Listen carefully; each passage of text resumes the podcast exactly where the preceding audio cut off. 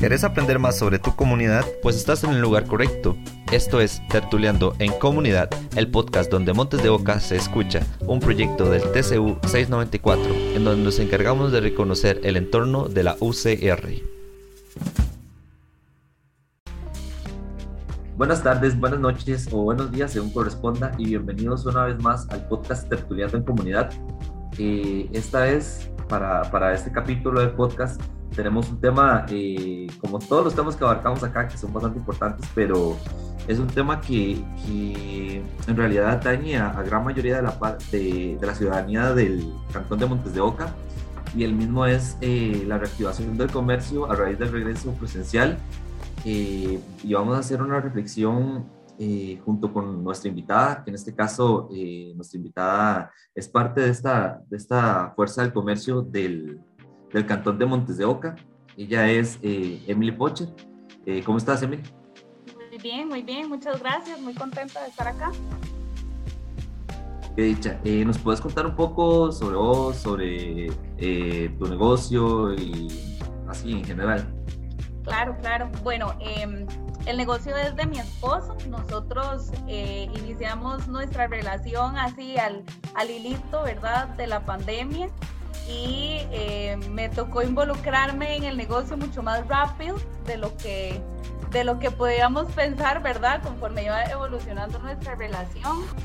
Y con la llegada de la pandemia me correspondió pues meterme ahí de lleno con él en el negocio. Tenemos un negocio de comida, se llama Los Pollos sin Cresta. Estamos ubicados en Vargas Araya y ofrecemos productos de pollo. Tenemos pollo asado y pollo frito. La atención pues es aquí, ¿verdad?, en el barrio. Es pollo a la leña. Hemos tratado de mantener la calidad y el sabor, y de eso se trata, ¿verdad? Ya estando ahí me di cuenta de todos los corre-corres de un negocio y lo difícil que es sostenerlo, especialmente en la pandemia. Claro, es de imaginarse, más con esa contingencia tan grande que tuvimos, ¿verdad? Que fueron, bueno, ahorita todavía se está recuperando un poco el comercio, pero fueron 2 años muy duros.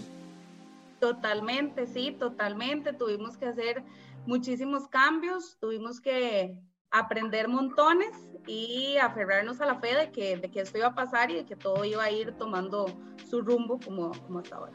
Claro, y ya con respecto a la pandemia, ¿Cómo afectó esta contingencia su negocio?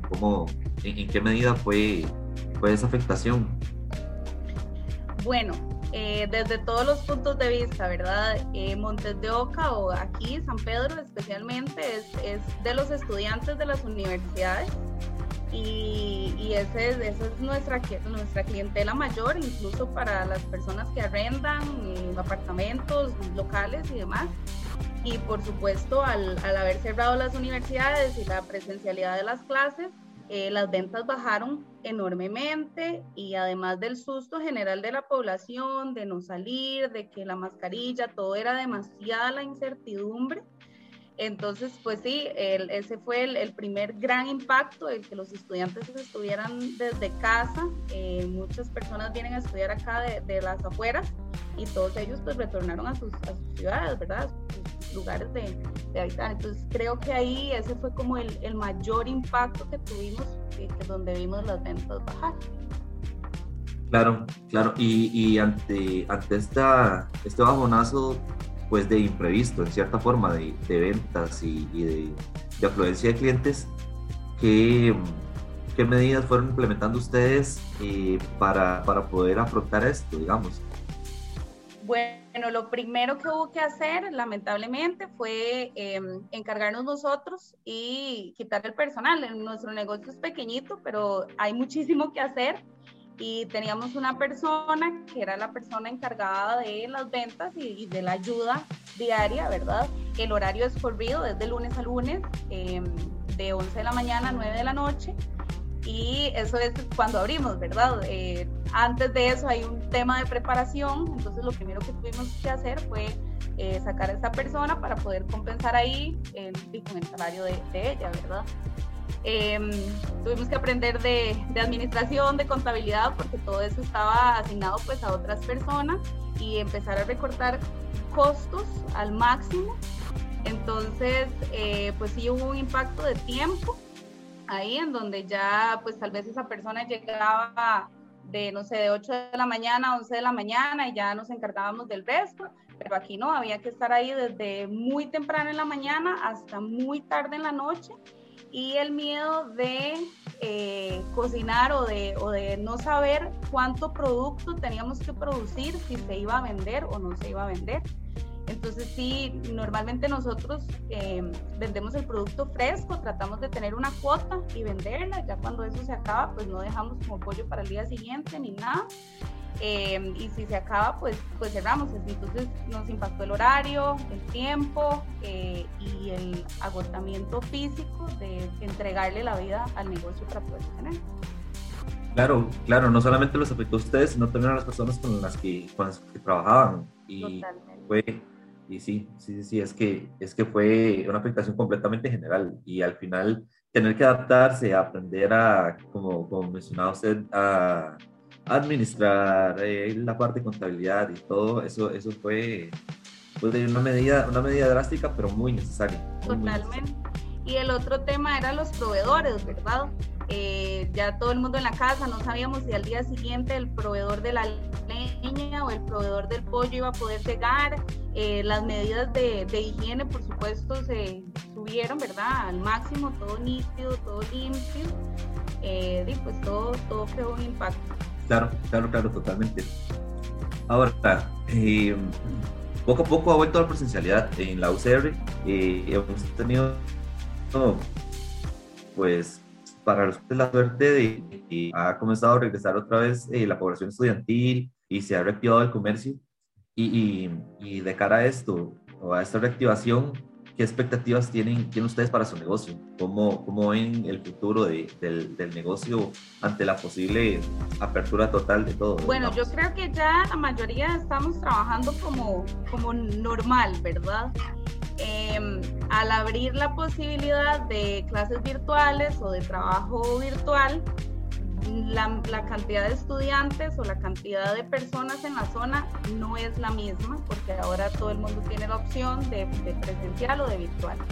Entonces hemos estado pensando, ahora que ya nos sentimos un poco más seguros y más estables, en meter más productos. Bueno, ya volvimos a contratar a la persona, que eso es súper importante, ¿verdad? Entonces ya nos da, bueno, porque eso era otra cosa, ¿verdad? Entonces la posibilidad de meter más producto para subir las ventas, pero ¿quién se va a encargar de preparar todo ese nuevo producto? Era más trabajo y era prácticamente imposible. Pero entonces ahora sí queremos abrir la opción de más producto, más combos, más ofertas, más publicidad, que la gente nos vuelva a conocer, porque probablemente hay gente que ya no va a volver, ¿verdad? Pero también hay gente nueva. Entonces tenemos que abrir la publicidad para que nos vuelvan a conocer, y definitivamente meter productos a precios accesibles para estudiantes, que a fin de cuentas eso es máximo nuestra población, ¿verdad? Nuestros clientes. Entonces sí, ponernos en el lugar de ellos y pensar la estrategia para poder vender lo que realmente esta población necesita.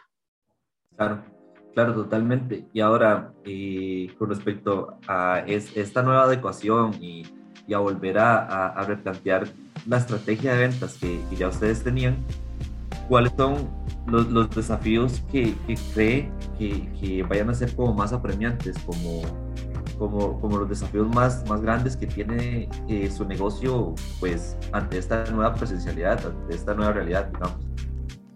Bueno, yo creo que con todo este tema de la pandemia y con todos los otros temas políticos y demás que enfrenta el país, lo más preocupante para nosotros ahorita es la economía.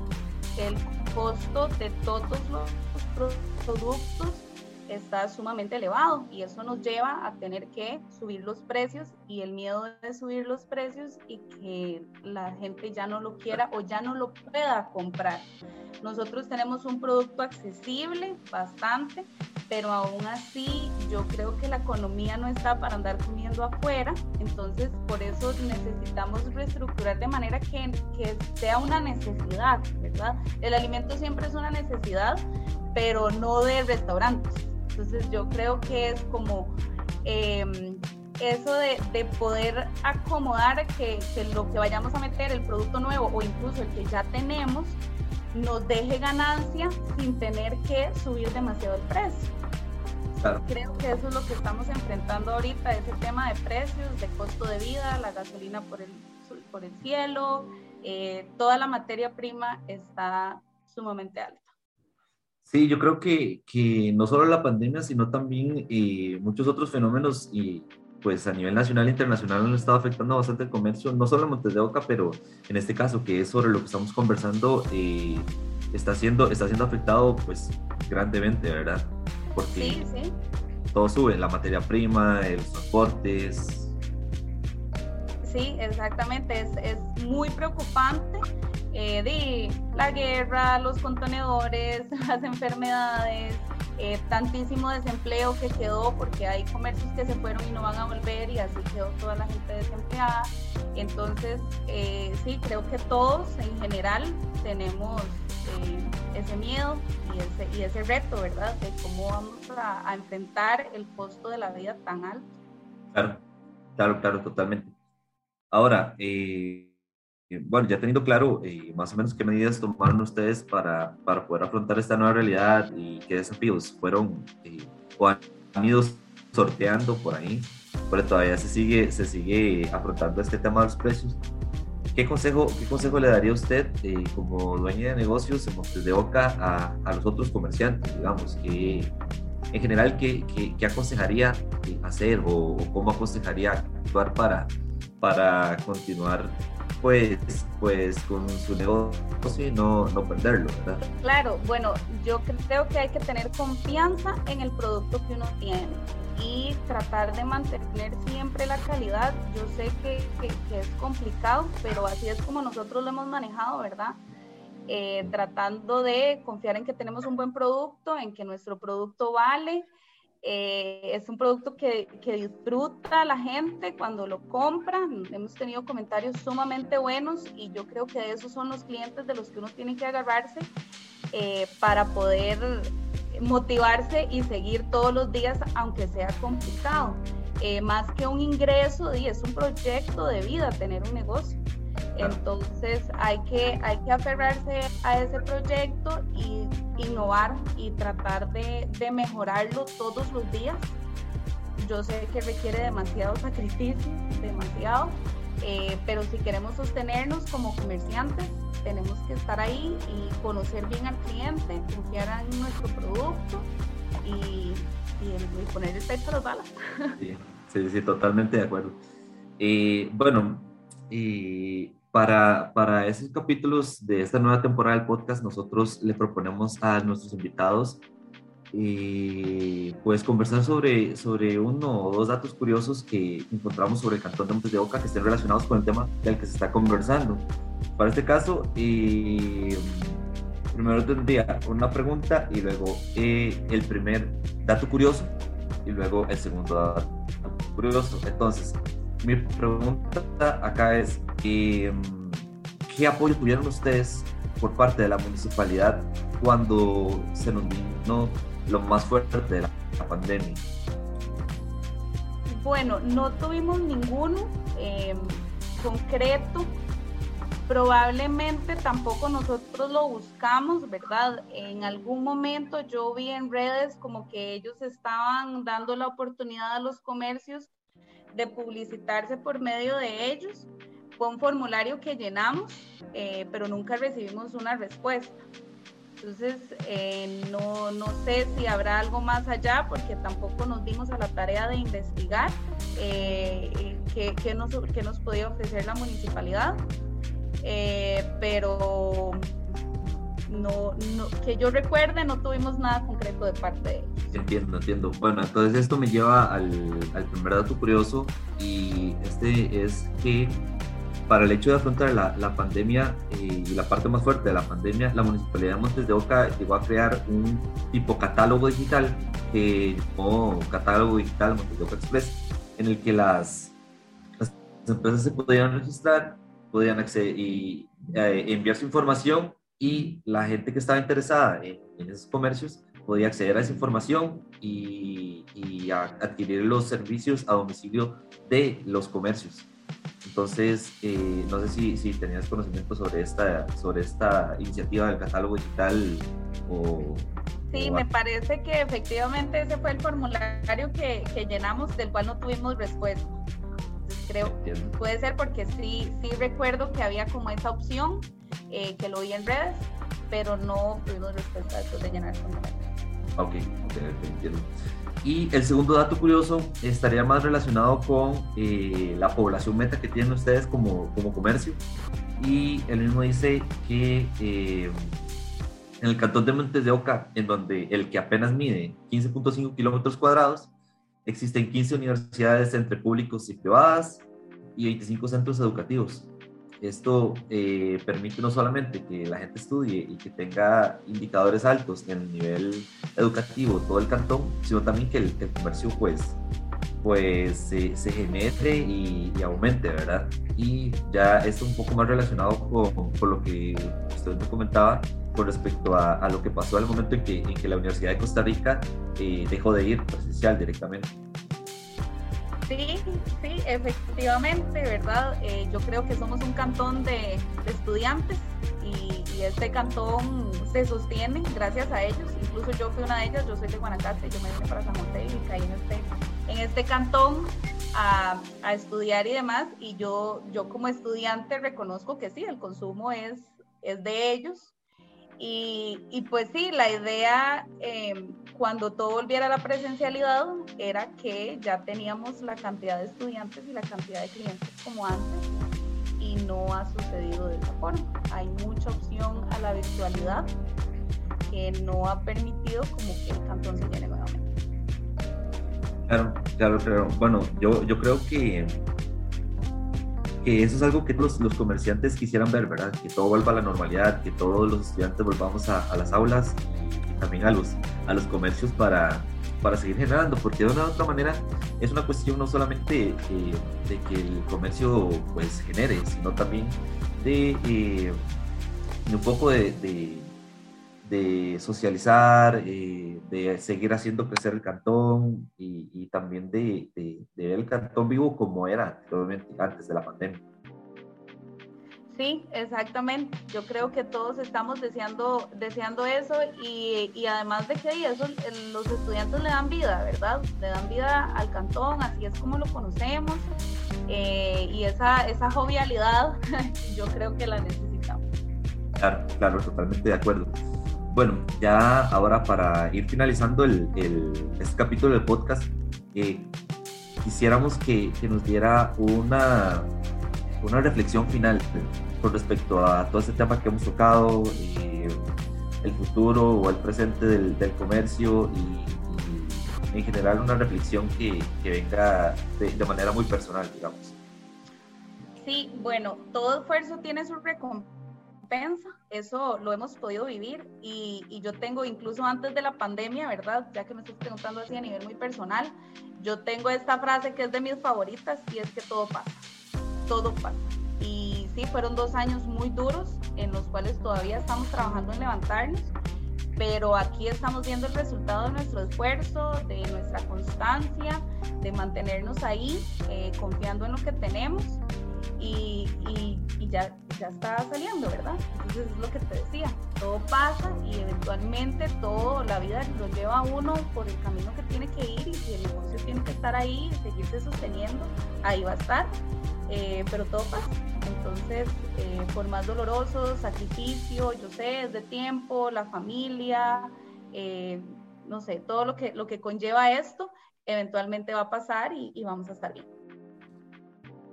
Sí, nosotros también esperamos que todo esto pase, que sigamos bien, que nos sigamos cuidando y que cuando todo regrese a la normalidad, al final sigamos sigamos generando esa jovialidad, como decía usted, en el cantón, y también que siga creciendo el cantón, porque de una u otra manera es el cantón en donde, en mi caso y en su caso, estudiamos y por el momento seguimos viviendo, digamos. Exactamente. Bueno, de verdad, muchísimas gracias, Emily, por este espacio, por tu tiempo y también por toda esta conversación tan interesante y tan rica que tuvimos.